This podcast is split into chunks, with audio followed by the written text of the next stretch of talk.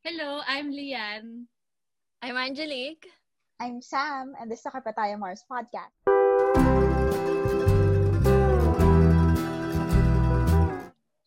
Hello mga Mars, para sa mga taga-subaybay ng podcast na ito, siya pa rin ang background ko, so hindi pa rin ako nakaka-uwi ng Pilipinas. Also, mm-hmm. this is a special episode kasi for the first time, apat na time zone ang yes. involved. Yes. We're going global. Oo. Yes. So it's last um, time ambassador's wife tapos today. Trot. So si Sam, nearly 9 p.m. in Manila. It's nearly 8 p.m. in Bangkok. It's nearly 1 p.m. in London. Tapos yung guest natin, taga Amsterdam. So Opo. it's nearly like social po. Mm-mm. 2 p.m. It's nearly 2 Grabe, Amsterdam. We're fulfilling our dreams of being international nasty, nasty girls. girls. Okay. Kikitong guest natin, she will give you a run for your money of for being an international nasty girl. Pero she's now happily married. So, Ay, international naku. nasty wife na siya ngayon. so, ang topic natin ay, we may think it will be very interesting to a lot of our viewers and listeners, is studying abroad. And I hope um, that our guest will can really give practical tips and some words of wisdom. Di ba ikaw, Sam, mm-hmm. pangarap mo mag-aral sa dapat nga, di ba, mag-Sydney ako last year. Tapos na-COVID oh, yung mga plano ko. Right. Tapos this year, hindi natin alam kung ano mangyari sa buhay. So, yan. Move on lang This year, I'm claiming magpapakasal I'm ka na. Claiming, anyway, pakilala na natin. Papakilala na natin. Papakilala na natin siya. Um, she uh, is the foreign correspondent in Amsterdam and in Europe. Bigatin ng GMA mm-hmm. where we work together. And she has an MA siya nang magsasabi kasi nakalimutan ko na yung exact name ng course niya. And um, an Erasmus scholar. So, si mm-hmm. Sophia Balod. Sophia, come on in. Yay! Hello! Hello! Hi, Sophia. Wash Kamusta? out na wash out si mom. Ay, oo nga. Ayan, okay na. Ayan, ayan, ayan, okay na. Yun. Ayan, okay na. Iba din yung dating ng camera pag Amsterdam, no? Oo, maganda yung pailaw dyan sa Amsterdam. trot, trot. So, Sophia, uh, bakit mo kami, paano mo kami napaunlakan today? Day off ka ba? Kasi it's Thursday. Thursday noon sa Mm-mm. Amsterdam. Oo, naka, uh, ano tayo dito, naka-leave ako ngayon, pero wag na nating, wag na natin, wag na natin sabihin yun. Baka, Oo. baka matrack ako na. Okay, sige. Basta may free time. Um, pero na pero naka-leave ako ngayon officially. So meron akong sa, sa Oo. Oh, Maganda ayun. naman yan. Day of rest. day of, day of din. Kapag ano. day of, day of si Dai. Oo. Okay, wait, Sophia. May sinasabi si Lian. Oh, okay.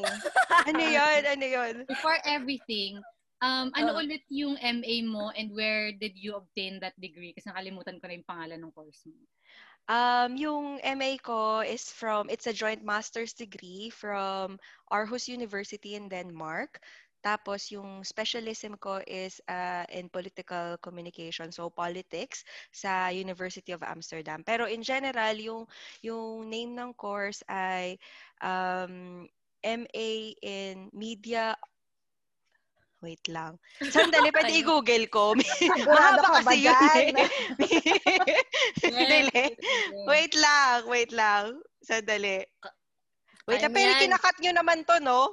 Ganyan talaga. Hindi, hindi, hindi namin to kakat. Ito na yun. Hindi. Ganyan talaga. Ganyan, okay. Ganyan talaga natin malalaman na sobrang ganda ng course. Hindi mo sobrang na... Sobrang oo. Ano, um, Masyadong mahaba. Wait lang, ang hirap kasi, wait lang. Um, ano na, na-stress tuloy ako, wait. Um, Erasmus Mundus Journalism, Media, and Globalization. Oh, so, yun yung um, official name nung uh, pangalan ng MA. Pero, parang kasi we are divided into four cohorts. So, pwede ka kasing mamili ng specialism mo either sa Amsterdam, which is politics, or sa Germany, sa Hamburg, which is media and culture. Tapos sa Swansea, sa UK, um, for uh, war, so w- coverage of war. And then meron din sa London, which is actually um, financial journalism. Uy, meron um, yun. sa London? Wala yan nung hmm. nag-apply tayo. Swansea. Meron. Ay, wala ba? Meron. Okay. Meron. Meron sa London. Pero um, parang economics siya. Mas more business journalism. Ganun. So, yung pinili ko nung um, sa course ko is uh, politics. So, parang yung umbrella, umbrella, um, yung umbrella course is uh, media, journalism, media, and globalization. Yon. Mm-hmm. okay. Interest mo ba talaga yung politics and ano? Whatever yung na-mention Ah, uh, oo kasi 'di ba si, si kasi kami kami kasi ni Lian kolega kami diyan sa GMA before. Kolega. Ayun. Colleagues. Colleagues. Colleagues. Colleagues. Sa Dutch kasi kolega. tapos, oo. Tapos, uh, yun. So, yung mga coverage ko dati, mga special reports um, on education, politics, um, women, human rights, ganun. So, mas more politics talaga yung naging, parang siguro yung portfolio ko or yung body of work. So, parang yun din yung naging, um, yun din yung naging um, credentials ko. Nung pumasok ako doon, nag-apply ako for the scholarship. Yun. Okay, so balikan mo na. So, sabay kaming nag-apply ni Sophie for oh. Erasmus Mundus. Pero Which dahil, was six years ago, tama ba? katangi-tangi lang talaga yan si Sophie. Siya yung scholar. Ilan kayo noon? Nako. Ten? Um, Oo, parang yung, kasi parang dalawa kasi yung batch ng scholarship. So, yung unang batch, lima lang kami dun sa 400 Five out of na. like 100. 400. 400 applicants. Oo. So, 5 out of 400, um, yung, yung parang, kat, kasi may category A, tapos may category B scholarships. Tapos parang, yung category A, yun nandun ako. Tapos yun, yun yung 5. Tapos pero, parang in total, lahat ng mga scholars is around siguro 9 or 10 na in total na yon sa lahat-lahat na. So, yun yung category B, parang partial funding? Mm, parang ganon. Oo, parang ganon mm. na nga. Hmm. Oo, parang partial funding. Kasi parang meron, meron kasi silang tinatawag na parang ito yung uh, ifa-fund, ibibigay sa yung um, um, allowance or yung budget mo. Tapos iba din yun sa category B. So may basta may ganun, may category A tapos may category B um, scholarships. Yun. Okay. So 2015 ata tayo noon, no, Sophie? Mm, or 20, 2016 ata, parang ganun. Or, or oo, parang 2015 tayo ata nag-apply. Nung, tapos... Nung mag-a-apply ka na, paano mo nalaman na, uh, paano mo na-realize na gusto kong mag-apply for studies abroad? Mm, siguro malaking factor na rin na because before we were working together in GMA, uh, siguro it was almost uh, more than six years na kasi I started working in GMA around 2010. So, para for me, medyo mahaba na yung tinakbo ng, um, siguro naghahanap din ako ng bago. Tapos, siguro kasi I'm in the same position, just parang iba-iba lang na shows. So, parang iba-ibang mm. shows, kanyan. Pero, um, I'm a producer na, yun, same position pa din. So, siguro, uh, it's a combination of um, luck and then yun nga siguro it's also for me parang it's time for myself na rin nung panahon na yon na parang gusto ko na ng something new, gusto ko na ng something na um, parang makakapag, parang bago ba, parang ganon. Kasi before, mm-hmm. siguro nakwento ko na rin to kanalian, pero before, uh, nung nagtatrabaho pa kami sa GMA, uh, I was sending my brothers and sisters to school. So that's why I couldn't quit nung time na yon to to work or to find um parang to to find time for my for my own parang improvement, self-development kasi nga parang you couldn't afford to lose a job and being abroad or being a student abroad means na palabas yung pera, 'di ba? Parang you really need to parang find a source of income for your own. So I knew then na I couldn't quit unless parang I my brothers uh, that time it was my brother who was studying in college sa UST. Pero the same year he graduated. Oo, ayun. So in the same year he graduated um nung nung time na yon. So sabi ko, "Oh, okay, at least tapos ko na yung brother ko medyo si Kobe na lang, I have a little brother, pero he's in, still in high school. Pero parang nung time na yon sabi ko, uy, okay, at least sa pagtapos ko na, yung kapatid mm-hmm. ko, pwede na akong mag, ano ngayon, mag-lie low muna sa, sa, sa pagpapadala ng um, pera or pag-support sa tuition. So, I think that was really the backstory why at that point in time, I applied for the scholarship. And I knew then that I couldn't afford to go to uh, study abroad without a scholarship kasi ang mahal nga, 'di ba, ma'am? Mm-hmm. Yun naman talaga ang pinakamalaking pinakamalaking struggle. So, yun. So, yun yung naging background na bakit ko na parang bakit it was parang a push for me na na mag-aral na abroad. Sam, maybe you can jump in kasi parang nabanggit nga ni Sophie na um, to sa self-improvement, ganyan-ganyan. So, mm-hmm. parang bakit kaya natin naiisip na parang always the next chapter of our lives would be to study abroad? Maybe you can share why you also want to study abroad. Well, ako naman, my story is different somehow. Kasi yung undergrad natin was journalism, di ba? Mm-hmm. Then ako, I entered the real estate industry and I really like real estate. As in, I've been with the same job for the last seven years. Tapos I really like the idea of creating spaces. So, ang layo niya na sa gusto kong gawin. But at core, I still like storytelling part of journalism. Then I realized na gusto kong mag-urban design. Mm-hmm. Something related to that na alam mo yun, kung isip ko, pwede naman ako mag-aral dito, pero it's, since bata tayo, it's also good to learn that kind of subject that, alam mo yun, that in, in a different environment, in an environment na very global, then like, nag-Erasmus, nag-try din ako mag-Erasmus sis, pero hindi ako pumasa. So, so, Erasmus na ito. Nag-try ko. lahat ng buhay natin. Charot. as in, pinag, as in, nag, nag-attempt talaga ako. I mean, I, I set time to to review, to write my essays, um, mm-hmm. collect all the requirements sa UST. Pupunta pa ako sa UST and all this. Parang, mm. ah, may rejection letter ako. Mm.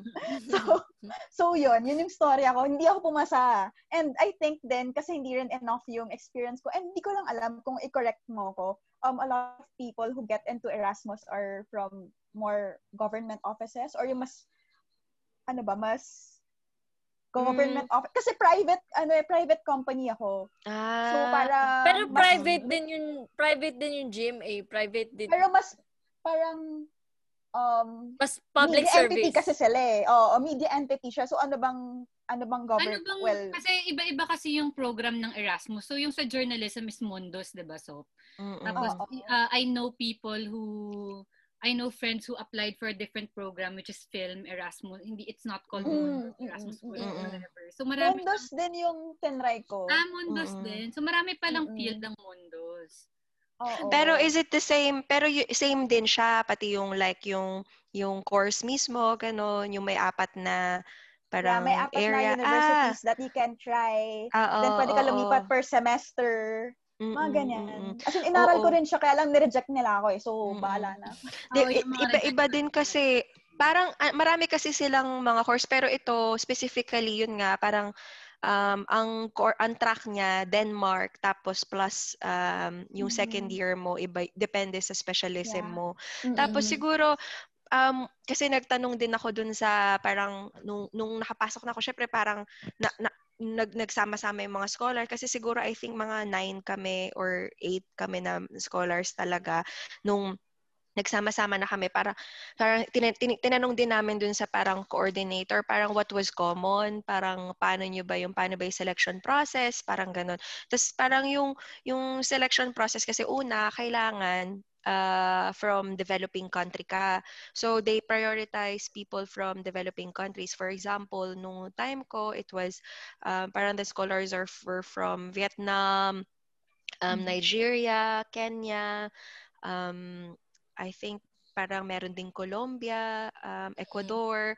So, marami from Africa and para South American nations, ganyan. Tapos, um, meron ding mga tas parang ang marami din dun sa um, sa mga nakapasa din, siguro mayroon din talaga silang parang portfolio, parang portfolio na na-build um, before nung nung nung nag-apply sila. So, mm-hmm. I think um, siguro kasi syempre I I was part of GMA for parang six years na nung time na yon Tapos siguro nakatulong din kasi yung mga parang stories na nagkaroon din ng awards, ng recognition before mm. nung nagtatrabaho pa ako as producer sa GMA. So, syempre, lahat ibinid ako yun, yeah. ganyan. Tapos, mm-hmm. parang siguro match din kasi yung um, parang body of work ko dun sa course mismo. So, parang politics, tapos parang mas, mas binida ko mm. syempre yung mga stories about um, politics, ganyan, education, reforms, policies, ganun. So, siguro depende din kasi siguro dapat mag-match talaga yung, Oo, yung course. Actually, yun din insight ko na ang layo eh. Journalism mm-hmm. nga yung undergrad. Tapos gusto ko mag yung urban design medyo architecture level na siya uh, na ano bang alam nga. ko sa totoo lang sa totoo lang naman di ba ah, so ah, so Sam ang in-applyan mo talaga is urban design hindi yes. like communication hindi. ah okay mm, urban design okay, okay. going off okay. dun sa story ni Sam na because she has grown to like spaces and she's really um grown into her job in real estate kaya urban design yung pinili niyang course how about you Sop um deciding what to study uh, paano mo siya, did you always know that if you wanted, if you were gonna get an MA, it's, it will always, it will be related to journalism also?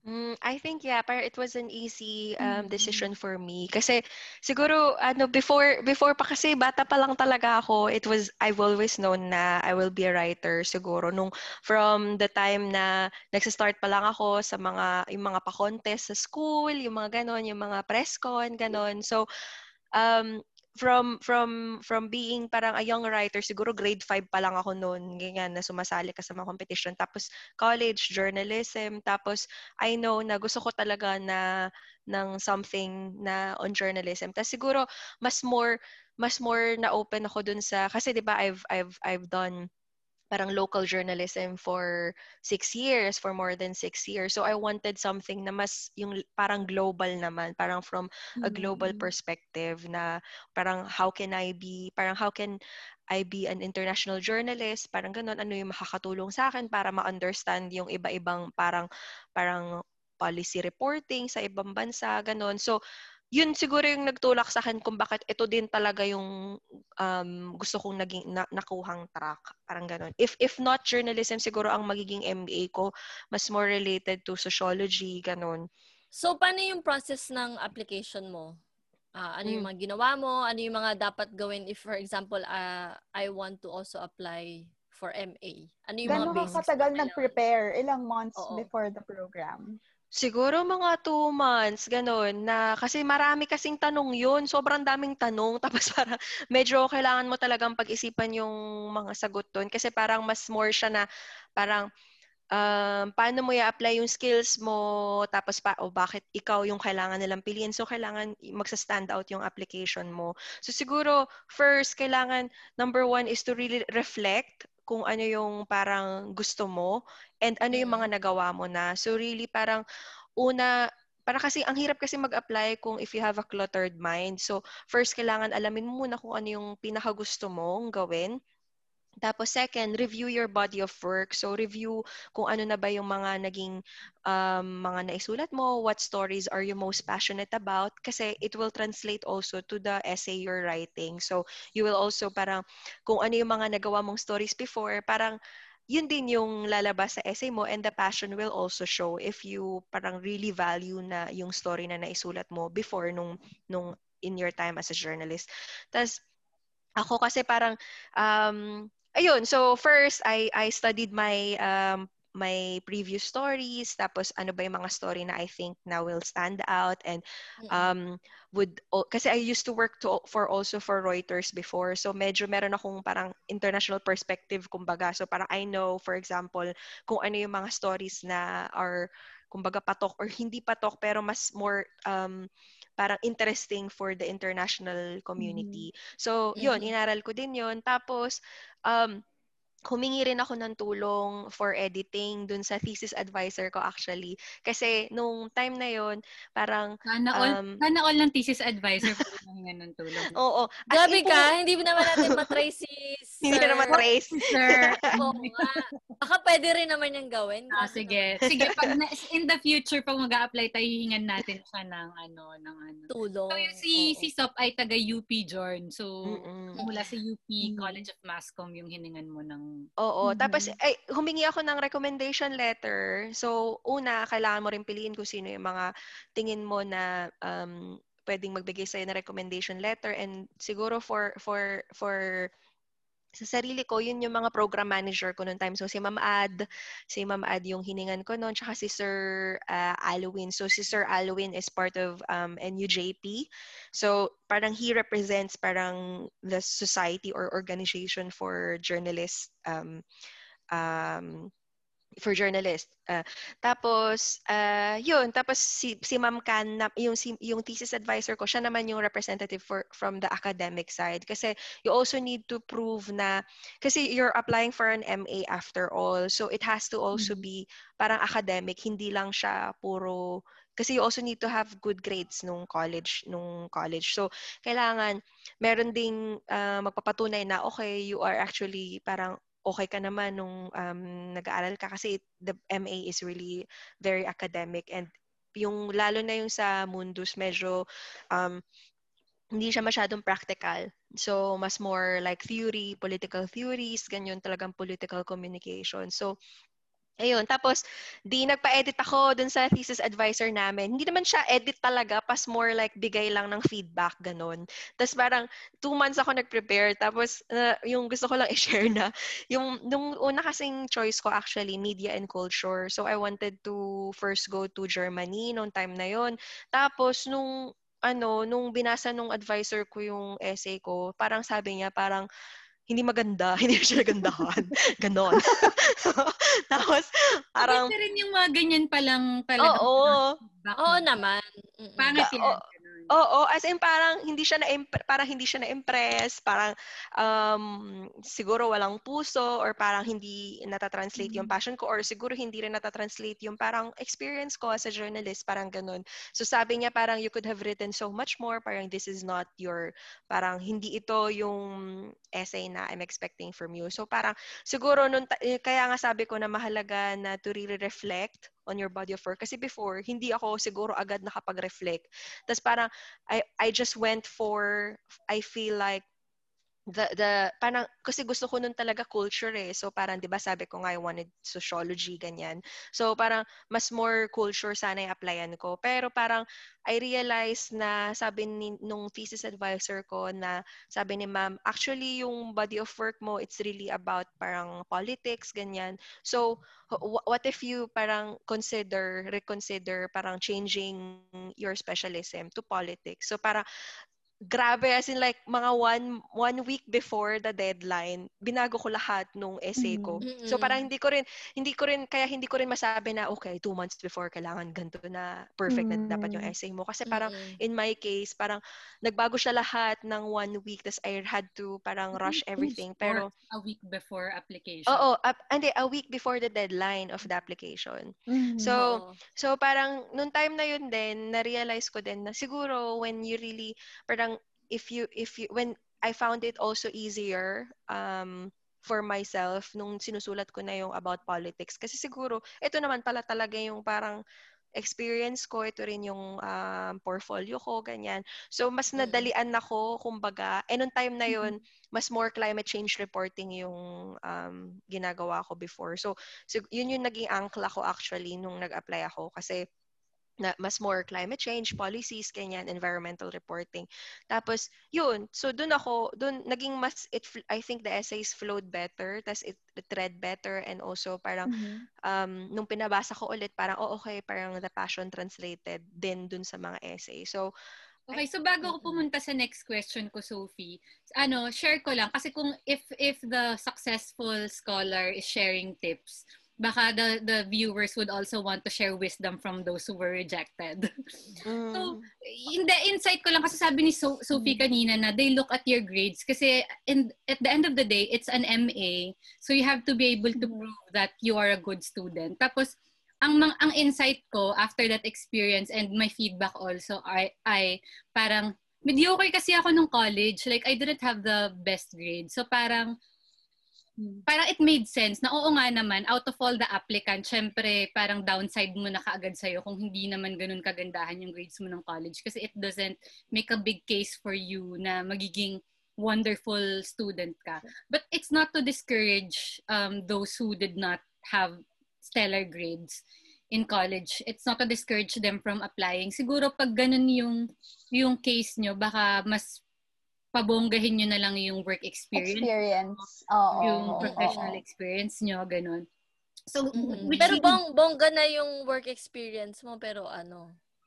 Hindi at that time no, parang I I feel like din. I feel like it was very hilaw pa for me or anything. So, which mm. leads me to my next question for Sophia. Siyempre, um, so uh, your credentials are not in question naman. Pero do you have tips on how to parang tailor fit your application? Kunyari, if like, if you're uh, if you're if you're applying for a, a funding na manggagaling sa European Union, do you tailor fit it to Europeans? If it's for shivning, do you tailor fit it for the British, ganun. So, what are your practical tips? Yung sa case ko naman, kasi 'di ba parang ang ginamit ko kasi talaga na mostly na pinaka um parang case ko nung time na yun kasi 'di ba parang I wanted to to say na parang Philip parang, kasi I I was really focusing on climate change then kasi yun yun din yung naging parang before na application ko yung environmental journal tas climate change reporting.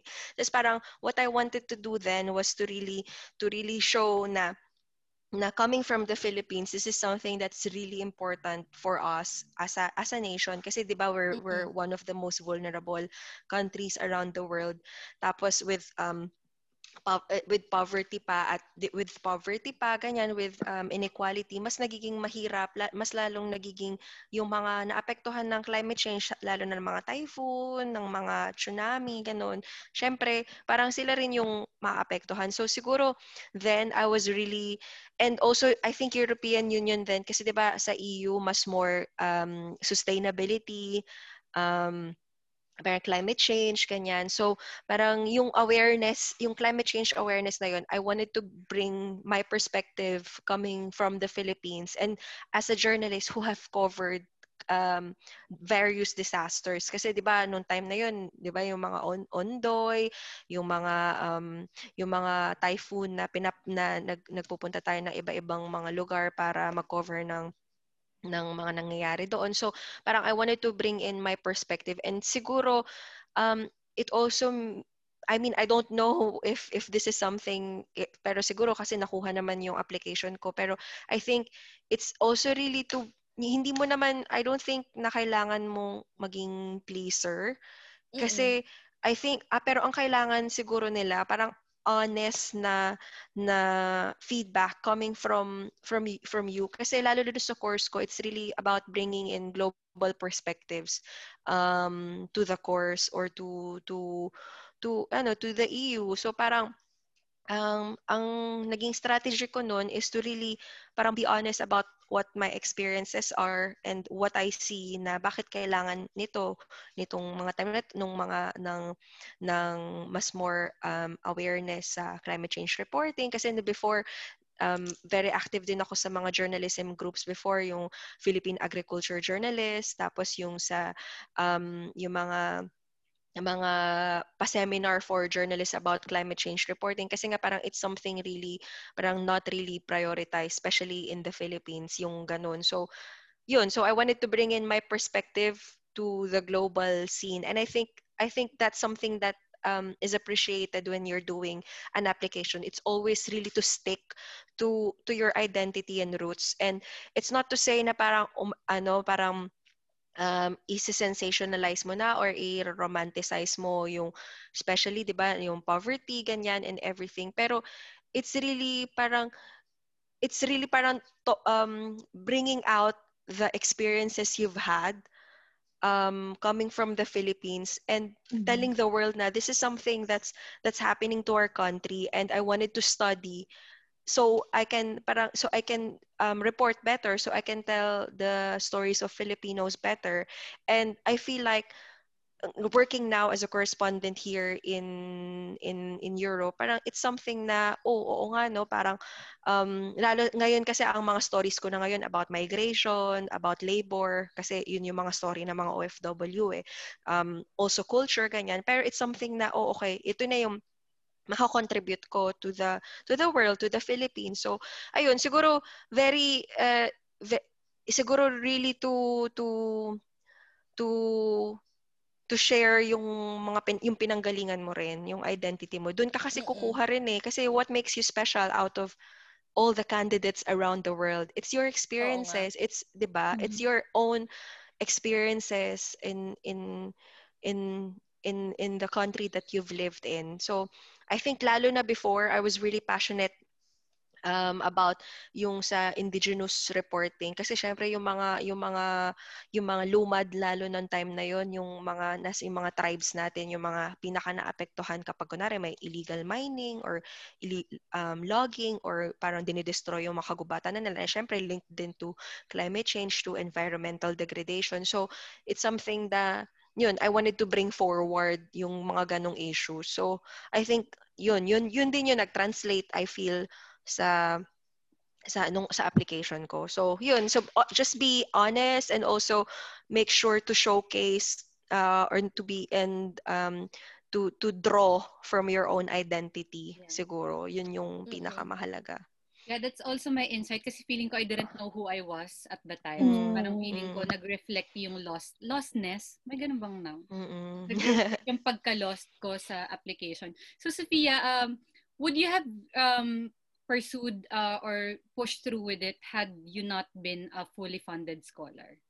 Kaya ba? Mm, I don't think so, no. no. It magkano, wasn't a question. Magkano? Ha, per hour, ano? Uh, estimate. Diba, 2M? 2M tuition diba? pa lang yun, Sam. Parang, oo, oo. Wala ka Sandali, itatry ko, i-convert ko. Okay, habang May conversion pa. Ka dyan. Kasi so I was uh, I was admitted to the program but not as a scholar. Tapos parang mm-hmm. mine, in-email ako ng Erasmus na binigyan ako ng contact list ng mga students na hindi scholar na mm. tuloy. Mm. Tapos parang sa kanila ka magtanong ng tips kung paano nila na, mm. na ano. Tapos nung nakikipag-usap ako sa kanila, parang kinikwento nga nila yung hardships nila na yung iba parang nag nag-racket on the side na nagbe-babysit, ganyan-ganyan. Tapos mm-hmm. parang ako, baka mahirapan ako ng sobra. Tapos baka hindi yung, baka my heart and mind weren't, weren't set para gawin ko yung lahat ng yun. Kasi parang, yeah, I think parang 2M tuition lang yun. So, iba pa yung... 2M pesos or... Living expenses. Pesos, pesos. Oo. Pero wala ka pang uh, living expenses. Yeah. Oo, oo, parang wala pa kasi yung... Um, yung Hindi ka nakakain. Yung, yung tuition pa lang kasi parang nasa 8,000 euros na. So, yeah, kaya hindi ko kung, parang hindi ko kaya. Mahirap, hindi so, talaga kaya. Kasi kahit ako din, hindi ko talaga makikerry. I mean, hindi talaga siya question. For me, if if, mm-hmm. if I didn't if I didn't get the scholarship, it's really ano, kasi oh, mm-hmm. hindi ko talaga carry. So, if I have a question, ano namang reaction ng family mo nung nalaman nila na you passed? Nagpa-tarp, charot. Ano diba nagpa-tarp? Oo, oh, oh, nagpa-tarp, nagpa-tarp sila. Legit. True yan. Hindi, mas, mas more, hindi, ano na yun, despedida na kasi yun. Yung, yung, no. Yung so, nagpa-despedida, as in like, uh, alam mo naman mga Pilipino, sobrang Gusto extra ng mga nanay, ganon. Eh, ano, eh, galing kaming Rizal, so mga provincial level, ganyan. So, um, yun, yung mami ko, yung nanay ko, nagpa, nagpa, nagpa-despedida party pa kami noon. Kasi first time ko din na, ano, na, na aalis ng ibang bansa ng ganun katagal. Tapos before kasi, um, parang nung siguro hindi naman parang 'di ba for leisure lang naman yung travel tas minsan nag nag-apply talaga ako nung katulad dun sa Turkey kasi I used to cover parang UN conferences na ina-applyan ko din yun ha. So siguro yun yung naging platform ko din before na oh okay parang and I apply on my own. Parang hindi parang hindi hindi hindi hindi pa ako pinadala ng GMA hindi noon na. ng GMA. Oo, parang ako lang papadala ko yung sarili ko ganun. true, true, true. hindi totoo GMA, kasi diba, baka naman. baka naman. Kasi 'di ba yung nung nung sa GMA, syempre yung priority nila yung mga reporters nila, yung mga on-cam mm. reporters. Pero as a producer... bubog, Sop. Charot. Ha? Ano, ano? Yung bubog. Ang dami bubog talaga, baka, girl. GMA, baka naman wala na kayong kalaban, oh. Oo nga. Ayun. So, yung actually, nung natanggap ko yung letter, siguro it was ano, ay, naaalala ko pa kasi sobrang vivid niya. Kasi natanggap Oo nga, ko take us through that day. take us through. Gabi actually, yan madaling to. araw yon girl. Gab, oo, I, I, I also remember mga email, email or email. Oh. email siya, email. Parang, parang, um, uh, tag dito, so, email siya, tapos nakatanggap ko siya mga around 1 o'clock. Siguro kasi gabi nun, o gabi ba nun sa Europe, no? Sa Denmark kasi yung galing yung email. Mm-hmm. Tapos parang mga 1 or 12 midnight ganun. Tapos parang nabasa ko, parang ano, yun nga, you've been admitted. Tapos nag-reply ako agad na parang yes agad. In, hindi ko syempre, oo, oh, parang G agad. Ganun, as in like, deadline nila, they have, they want you to confirm as quickly as possible nung place mo. Tama. Ay, oo, parang gano'n na nga. Parang dapat ano pala eh. So, i, hinahanap ko nga yung admission letter eh. Pero parang, i, ayun, so sinabi nila na, um, yun nga, nakuha ko, tapos parang let us know, parang if you would like to push to. Kasi parang kung hindi, ibibigay din nila kasi yung slot sa ibang parang nasa waiting list. Kasi hindi mm-hmm. rin lahat naman ng pumasa na naging scholar or they accepted it. Kasi syempre, mm-hmm. it's really parang a big decision, di ba, na to, mm-hmm. to leave your job, to leave your career, to leave your mm-hmm. family, ganyan. Pero nung time na yun, as in, nag-reply na talaga ako agad, tapos gin- naalala ko, ginising. Oh, ginising ko si na mama. As in, like, ginising ko sila, sabi ko, mama, parang sabi ko, mapa, sabi ko, natanggap ako. Tapos sabi ko, pupunta akong Denmark, sabi ko, yun, yun, yun, yun yung, yung sinabi ko. Tapos nagulat sila, parang, ha, ano nangyayari, gano'n. So, Ala, una ng umaga. Oo, gano'n. So, parang, uh, ayun, so, sobrang happy naman din nila. Pero, Mm-mm. um, ano din, parang mahirap din kasi yung, kasi meron akong, lit, I have a little brother then na ngayon malaki na. Pero yun yung pinakamahirap for me kasi nung umalis ako talagang sobrang, ano, iyak-iyakan. Tapos ako din. Ikaw ang panganay, no? Mm-mm, Ikaw ang panganay. Ako yung panganay. Mm-mm. So, eh, parang ako pa nga rin kasi, di ba, parang medyo breadwinner, ganyan. So, malaking bagay talaga nung umalis talaga ako sa sa bahay. Kasi, syempre, two years yun eh. Two years ng master's. Tapos parang ngayon, continuing. Ngayon, nasa halos five years na ako sa Europe. So, so parang, yun. Hindi, hindi ka na nag-aaral, di ba? Hindi ka na nag-aaral. Nag-work ka na dyan ngayon. Mm-mm, hindi na ako nag-aaral ngayon. Mm-mm. So, Nung umalis ka, may savings kang dala? Mm. Meron naman akong hmm, savings Meron na dala naman. nun. Okay. Mm-mm. So, kailangan kasi, mer- kasi nung time na yun, hindi pa rin agad nila binigay yung scholarship eh. So, mm. kailangan mo munang abonohan din muna Magka lahat. Magka-cash out ka? Okay. Mm-hmm. So, mm-hmm. meron talaga akong dala for parang, parang buffer din kung sakaling, alam mo yung mamulubi ka doon. Maghirap. Oo, maghirap ka. Tapos, talagang ang dami kong dalang mga sinigang mix, pansit canton, First world country pa, diba? Oo, oh, sobrang mahal. Pero, pero pwedeng mag mag-work, pwedeng mag-work. On uh, sa Denmark, yes, oo. Pero sa mm. Netherlands, hindi. Bawal yung student mag-work. Ah, iba-iba din. Ah, oo, iba-iba. Or parang sa Denmark, actually, meron kang, uh, meron kang specific lang na hours na pwede mong punan. Mm-mm. So, hindi hindi ka like, kung, I mean, hindi ka, pwede, kasi pag student ka, hindi ka rin hindi ka rin pwede na mag-work full-time. Kasi nga, nag-aaral ka, di ba? You're supposedly studying. So, out of curiosity, like, for example, um, nag, natanggap ko si Erasmus pero not as a scholar. Yung tuition ba ng mga non-European, iba? um, kapag, kapag, kapag European ka, kasi di ba sa ang ang ang ang European, kalahati lang babayaran nila. Yung unang taon, libre. So, kunwari 16,000 euros yung tuition mo. So, kunwari in in pesos, sabihin na natin na nasa 500,000 yung one year or 1 million yung one year. Kalahati lang yun yung babayaran ng European um, Same citizens. in the United Kingdom, doble ang tuition ng mga non-Europeans. Oo. Gan- Ay, pati ba? Ganun na ba? Dahil parang hindi na nga raw part yung UK eh, sabi. Well, when I was here in 2016, 'di ba, nag-aral ako dito for a while. Do mas doble yung tuition ko kaysa sa mga European. Euro- oh my God, Kaya, for real. Some of my European classmates na coming from country, like, yung meron akong Danish na classmate. Then, uh, uh, sobrang ganda. Babayaran nila yung mga estudyante nila para mag-aral. So, she was oh. to take a master's in London. Wow. So, parang, tas habang uh, ako, nagbabayad ng doble.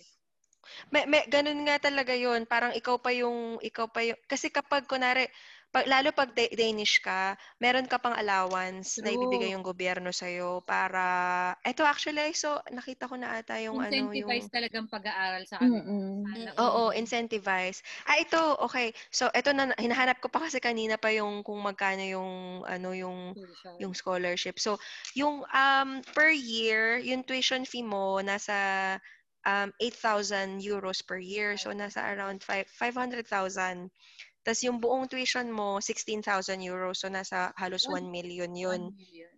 Oo.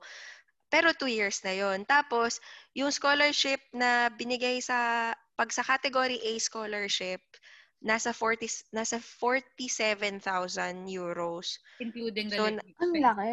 Oo. Oo. So, kasama na yung living expenses mo. Kasi nung time ko, meron akong 1,000 euros allowance per month. So, ibig sabihin mga nasa 58,000 yun pesos. So, parang na, in total, parang nasa 2.7 million. Yun. Ang ano. So girl, Oo. nung pagdating mo sa Mm-mm. Denmark, um, kamusta naman ang buhay-buhay? Like, Mm, Dami bang gwapo?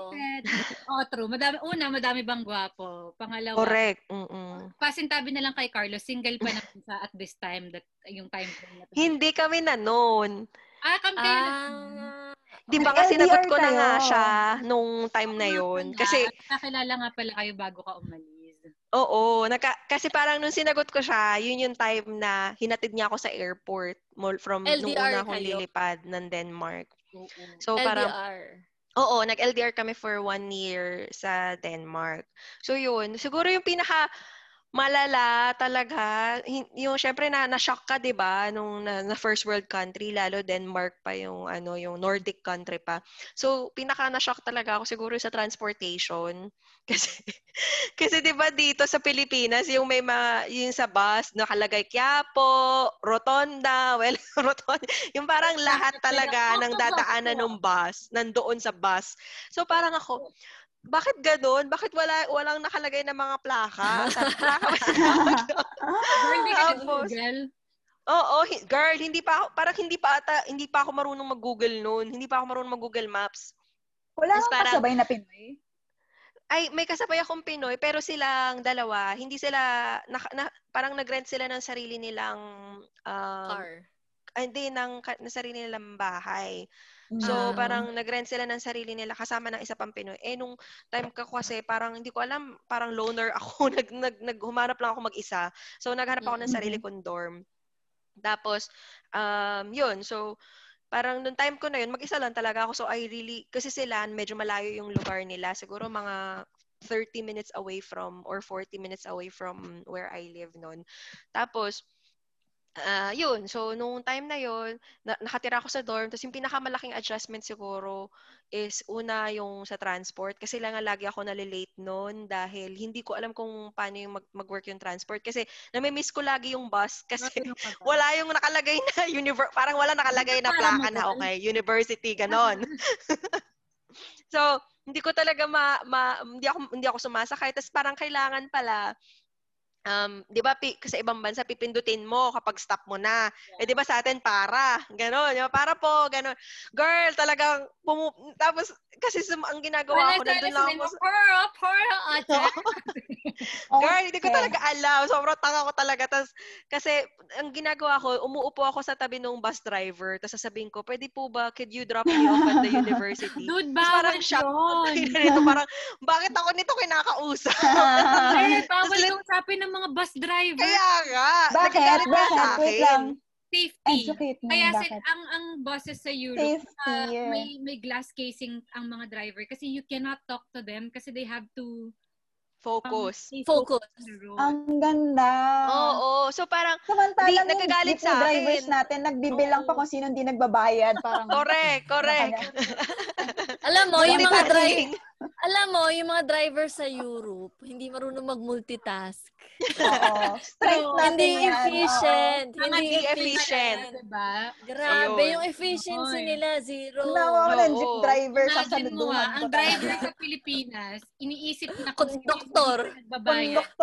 Yung safety pa Conductor, ng- driver. niya, iniisip niya kasi alert siya kung meron bang hold-upper sa loob ng sasakyan niya. Correct, nga. correct, Alam mo correct. ba pagaling sa mga driver ng bus at jeep ah? Kunyari sabihin natin sa isang, sabihin nating jeep, sa 20 na pasahero, may lima doon hindi alam kung saan bababa. So lahat sila nagsabing, kuya, pababa po ako sa ganito. Natatandaan niya yon. Alam, Correct, correct. sabihin, oh, Di nandun ba? yung- Tapos nagbibilang So- pa yun ng sukli. Angat talaga. Sukli Pinoy. At saka yung pagbilang niya pa, puro barya yun ah. True. Oo. So, paano yun? Hawak Tapos yung naka, ginagawang sing-sing yung mga ano, yung mga pera. Yes, Samantalang diba? dyan, nagka-card na lang kayo, nagtatap na lang kayo. Yun na lang yung trabaho nga. niya. True. Oo, ngayon na lang Literal, trabaho you niya. have one job. True, true. At ito pa sa mga jeep, kapag traffic, alam kung saan susuot. Madiskarte. Kaya nga. Eh, yung mga driver sa Europe, No? Yung mga driver sa Europe, ang diskarte lang. niyan, isang daan lang. Kaya pag na-traffic ka, hindi sila ka. pwedeng pa-block. Tapos ito pa, yung papara, pipindutin yun eh. Kaya parang talagang automatic stop yun sa kanila. Diyos ko, wala, walang multitasking. Ano, Wala. Oo nga. Iba Oo ang nga. skill ng Wala. Pinoy. iba ang oo. skill. Correct, correct. Moving on, moving forward, paano ka nagsistand paano ka nagsistand out dyan? Yun yung curious ako since napag-usapan naman na natin, iba yung powers ng Pinoy. How do you stand out in a crowd of international students? Paano stand out? Like in terms of being pretty, gano'n. Pwede. Ano, Pwede, pwede rin naman. Pwede naman. Nga, Being pwede naman. international. I'll, I'll, I'll ask a variation oo. of that question pero you can answer sige. both. Pagdating mo ba sa like sa classroom nyo, did you feel like the need to prove yourself kasi minority ka, Asian ka, Third brown world, ka, Ano, third world in a- education. in a, in a global Oo nga. Or or malakas na loob mo kasi scholar ka. Full scholar Oo. ako. Kala niyo bobobo niyo. Ganyan. Parang tayo na yun yung scholar kaya ako. Oo nga. Oo. Ay nako, bahala kayo, bobo. Ganun. Siguro, al- pero actually totoo yun, na parang, um, kunwari, pag, kunwari nasa international setup ka, siguro magkikiling ka talaga sa mga Asian. Kasi halos yung mga naging best friends ko talaga, mga ah, Malaysian, tapos yung isa Taiwanese. Malaysia number one. Oo, Malaysia number one. Yung mga bus so, driver ba parang ng siguro Malaysia, nagkik- multitasker? Tapos yun din yung reklamo Nako. actually kasi nagkikiling nag, nag nagkasama-sama daw lahat ng Asians. Tapos parang hindi na daw kami masyadong nag nakikipag-mingle sa ibang mga um, kayo. European, Cliquish ganyan. Oo Pero kasi sabihin siguro mo sa kanila, produkto yun ng ilang dekada at ilang siglong pang-aapi sa atin. Kaya tayo- correct, correct. Kaya kailangan namin mag ano, merge to talaga. Hindi, sabihin nyo, yung brains nyo kasi, iba yung level ng Asian Oo. intelligence and efficiency. Grabe. Oo nga. Oo. Tapos parang siguro kasi noong time na yun, pero ano yun, so yung mga naging kaibigan ko, yung mga ma- marami sa kanila, mga, ang mga actually yung mga naging best friends ko, Kenyan, Taiwanese, tapos yun, yung Malaysia. Kenyan, parati kami, para, parahas parati kami late niyan, ganyan. Tapos yung mga Ecuador. Hindi ko alam, siguro kasi, ano din, parang, in, una talaga nung pagdating ko talaga medyo insecure talaga ako kasi syempre parang hindi parang 'di ba yung mga simpleng bagay pa nga lang natatanga ka na sa transport mga ganun sa pagkain feeling mo hindi hindi okay yung kinakain mo I I mean Walang lasa. Kaya nagluluto kasi, kasi sa dorm ko kasi doon, lahat sila halos Dan- Danish. So, sa isang floor, dalawa lang yung international students na nasa isang floor ng ano. So, parang um, 14 kayo sa isang floor, tas um, 12 doon, puro Danish.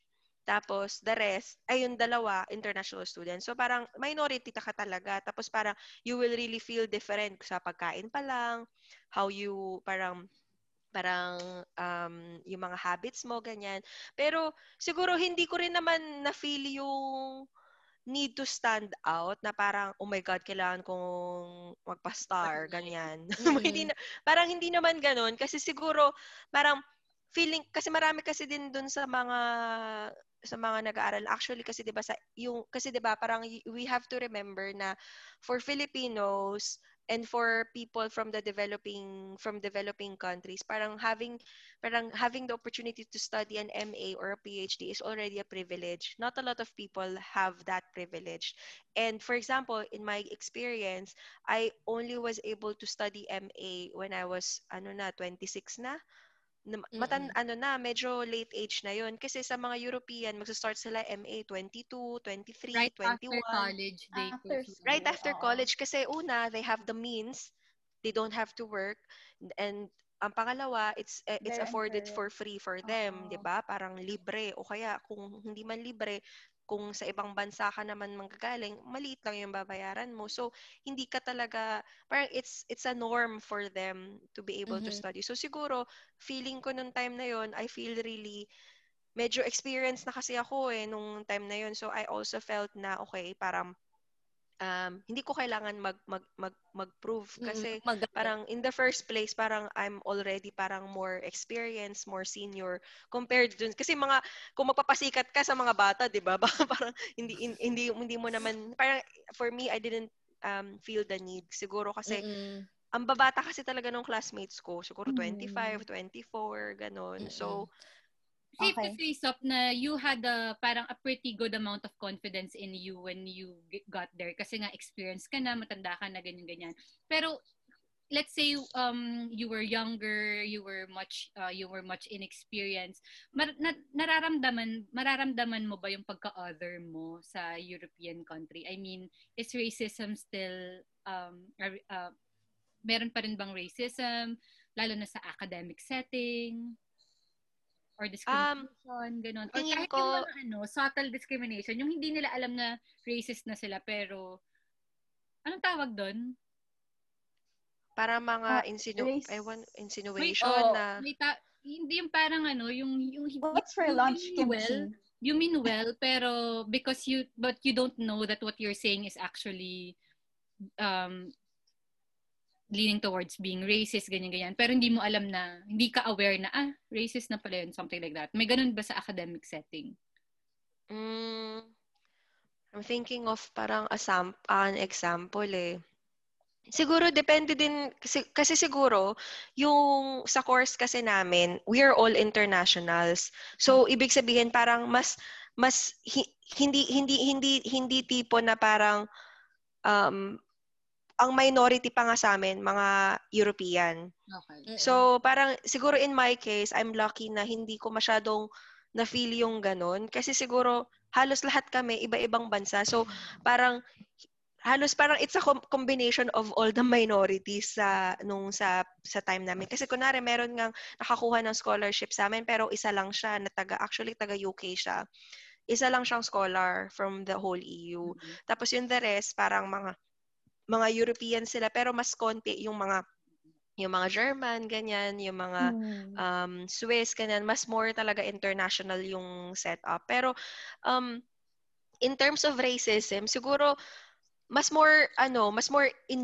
in general, pag kunwari lalabas ka, papunta ka, nasa sasakyan ka, nasa bus ka, or naglalakad ka, mas dun mo mararamdaman yung, kasi feeling ko yung, oo, oo, kasi feeling ko yung classroom for me was a safe space to to to parang voice out my opinions to really practice diversity parang ganun. Kasi the classroom itself is diverse. Mhm. pero outside the classroom I feel like that's where I I experience um, racism more. So for example parang um um sa Denmark lalo doon mas homogeneous doon lahat halos blonde maputi matangkad. So talagang pag pag international student ka talagang titignan ka talaga na parang talagang they will really Oo, parang ikaw yung um, different. Pero kunwari, dito sa Netherlands, meron din, it really shows na yung yung racism. Kunwari, like last night lang ha, um, nagjo-jogging ako. Tapos bigla na lang may meron merong sumalubong sa akin. Tapos sabi niya parang um, um, parang this is the Netherlands. Parang in, in Dutch niya kasi sinabi pero naintindihan ko. Tapos sabi niya parang this is the Netherlands. This is not for you. As in Oh like literal God! Literal, besh. Na naglalakad lang ako, nagjo-jogging lang talaga ako. Tapos Oo, parang na, na- oo, parang napatigil lang talaga ako. Tapos parang ewan ko, napa-eye contact ako. Tapos nung na-eye contact ko siya, bigla niyang sinabi, yun. tapos parang ako, what the fuck? Tapos ganun din kay Carlos, yung sa husband ko na na sasabihin sa kanya parang ano, fucking Chinese or lalo na ako mukha kong Chinese. So parang um, fucking Asians, ganyan. Lalo na nung nag-height ng corona. Talagang Mhm. feeling ko naramdaman talaga namin yun. Tapos yun, parang, ano mo yun, parang sobrang random lang kagabi, di ba? Tapos parang dati nagpipick up ako ng parcel, sinabihan ako ng corona. So parang Buisit at malaki pa rin talaga yung ano yung Hmm. racism lalo sa sa sa Europe kasi wala hindi, hindi parang in as much lalo dito sa Netherlands na feeling na napaka-liberal na tong bansa na to ha? It should be inclusive and really parang mas more human rights pina-practice dito. Pero um the, parang racism is really parang not going to go away. Parang it's it's always been there. And even though parang parang even though hindi siya tala, parang hindi siya like out outright, parang it's always there. It's in the sut, subtlest of mm-hmm. forms. Mm-hmm. Parang pag nag-apply ka ng trabaho, 'di ba? Titingnan mo yung kung saan ka galing, 'di ba? Yung kung yung opportunities para sa iyo mas kaunti kasi ano, kasi hindi ka European, kasi hindi ka hindi ka hindi ka pinanganak sa Europe or hindi ka pinanganak sa Netherlands. So it's really everywhere and it's I think it's hindi lang siya sa parang verbal abuse or verbal na racism. It's really it's everywhere. Parang it's the opportunities that, that um that's afforded for you in jobs, Parang it's it's in the house hunting kapag naghahanap ka ng bahay ang hirap sobrang hirap makahanap ng bahay kapag hindi ka Dutch.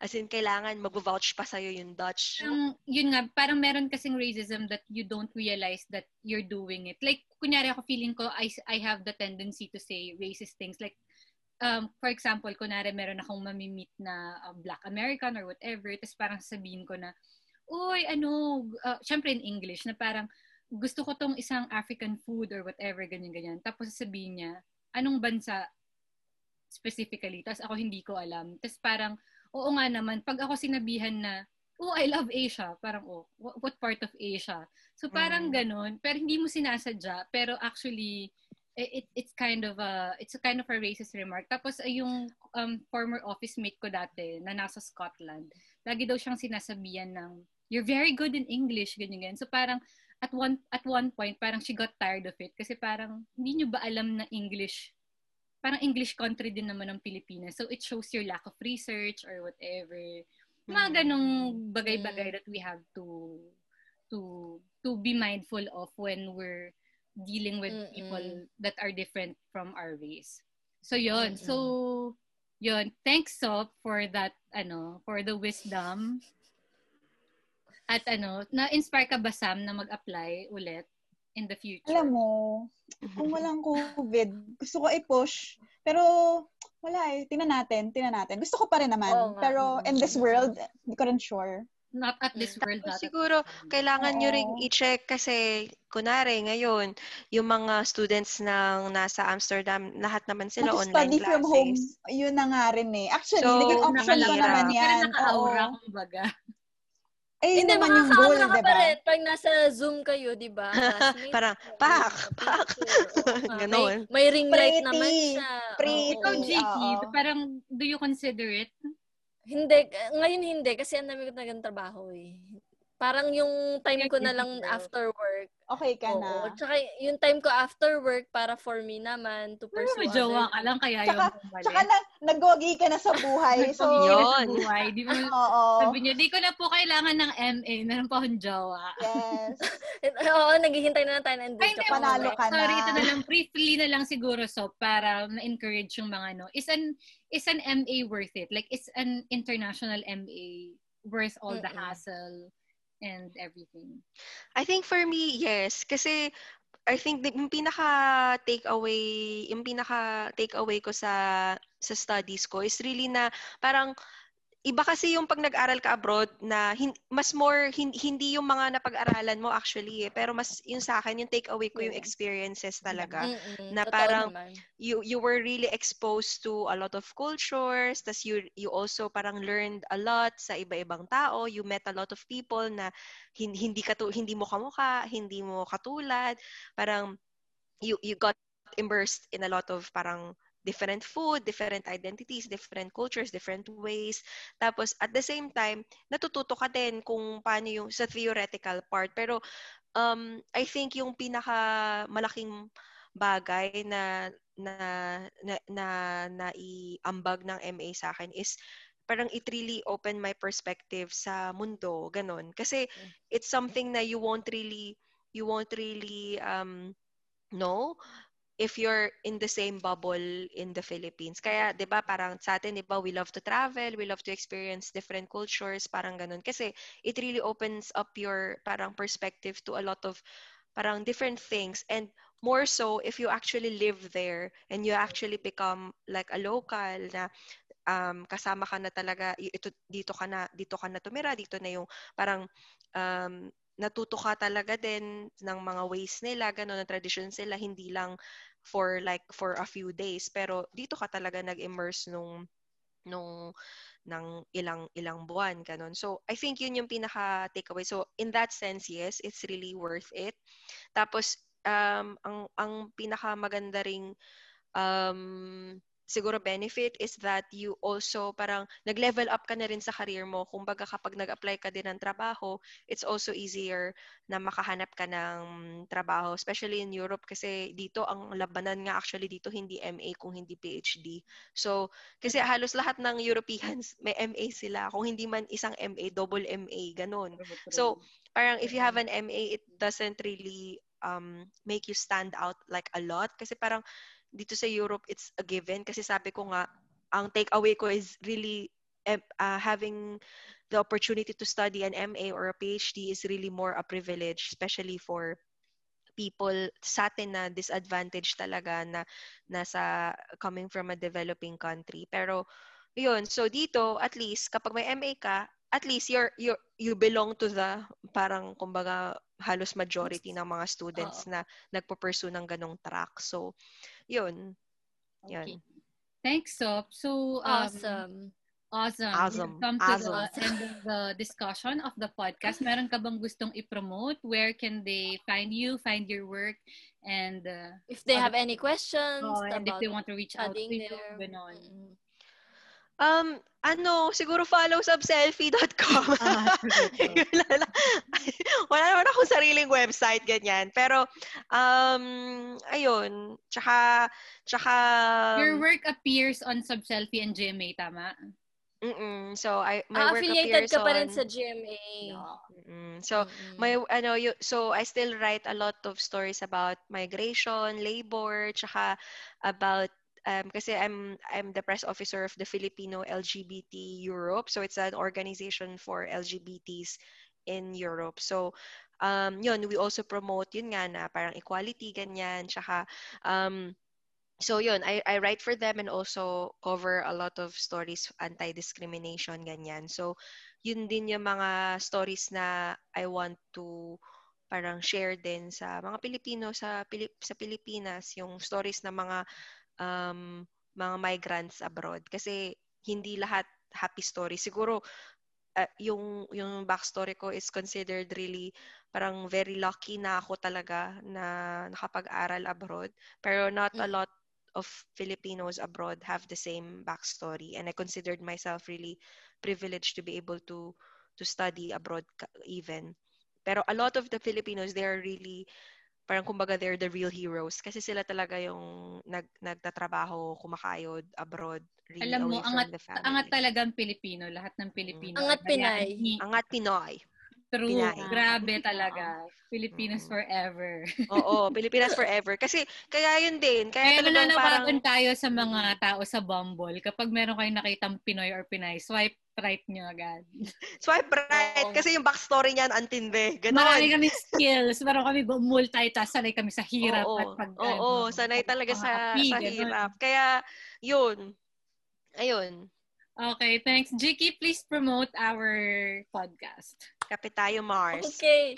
Yes. So, we are on uh, Anchor. Ay, na, ano na ako. Anchor, um, Spotify, Spotify. Spotify.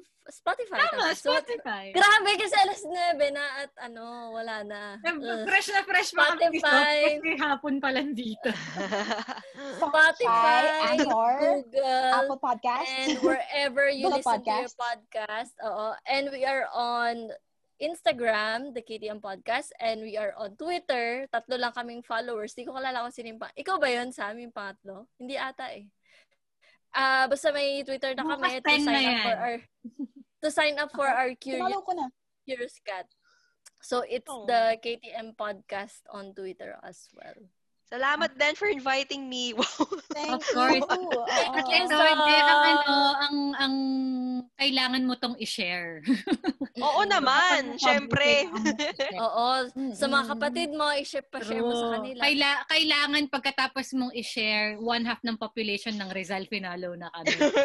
correct, At saka correct. ano, At saka yung mga taga Amsterdam. Ang ono ka, di ba, Sop? Ang ono ka ba? Kainta, kainta. Kainta, o. Sa mga taga-kainta dyan, Bekenemen. Mm. Yes. May nag-Chris na Sam. Sige, share ko. Sana magkaroon din ako ng mga following, di ba? Oo, Charot. please ako. Yan ang ano natin. Okay, thank you so much. This has been Lian. This has been Angelique. This has been Sam. And you watch the Kape... Tayo. Kape, tayo. Tayo. Mars. Podcast. Ganda ni Sam. Okay, bye. Mars. Podcast. Podcast. Podcast. Okay, bye.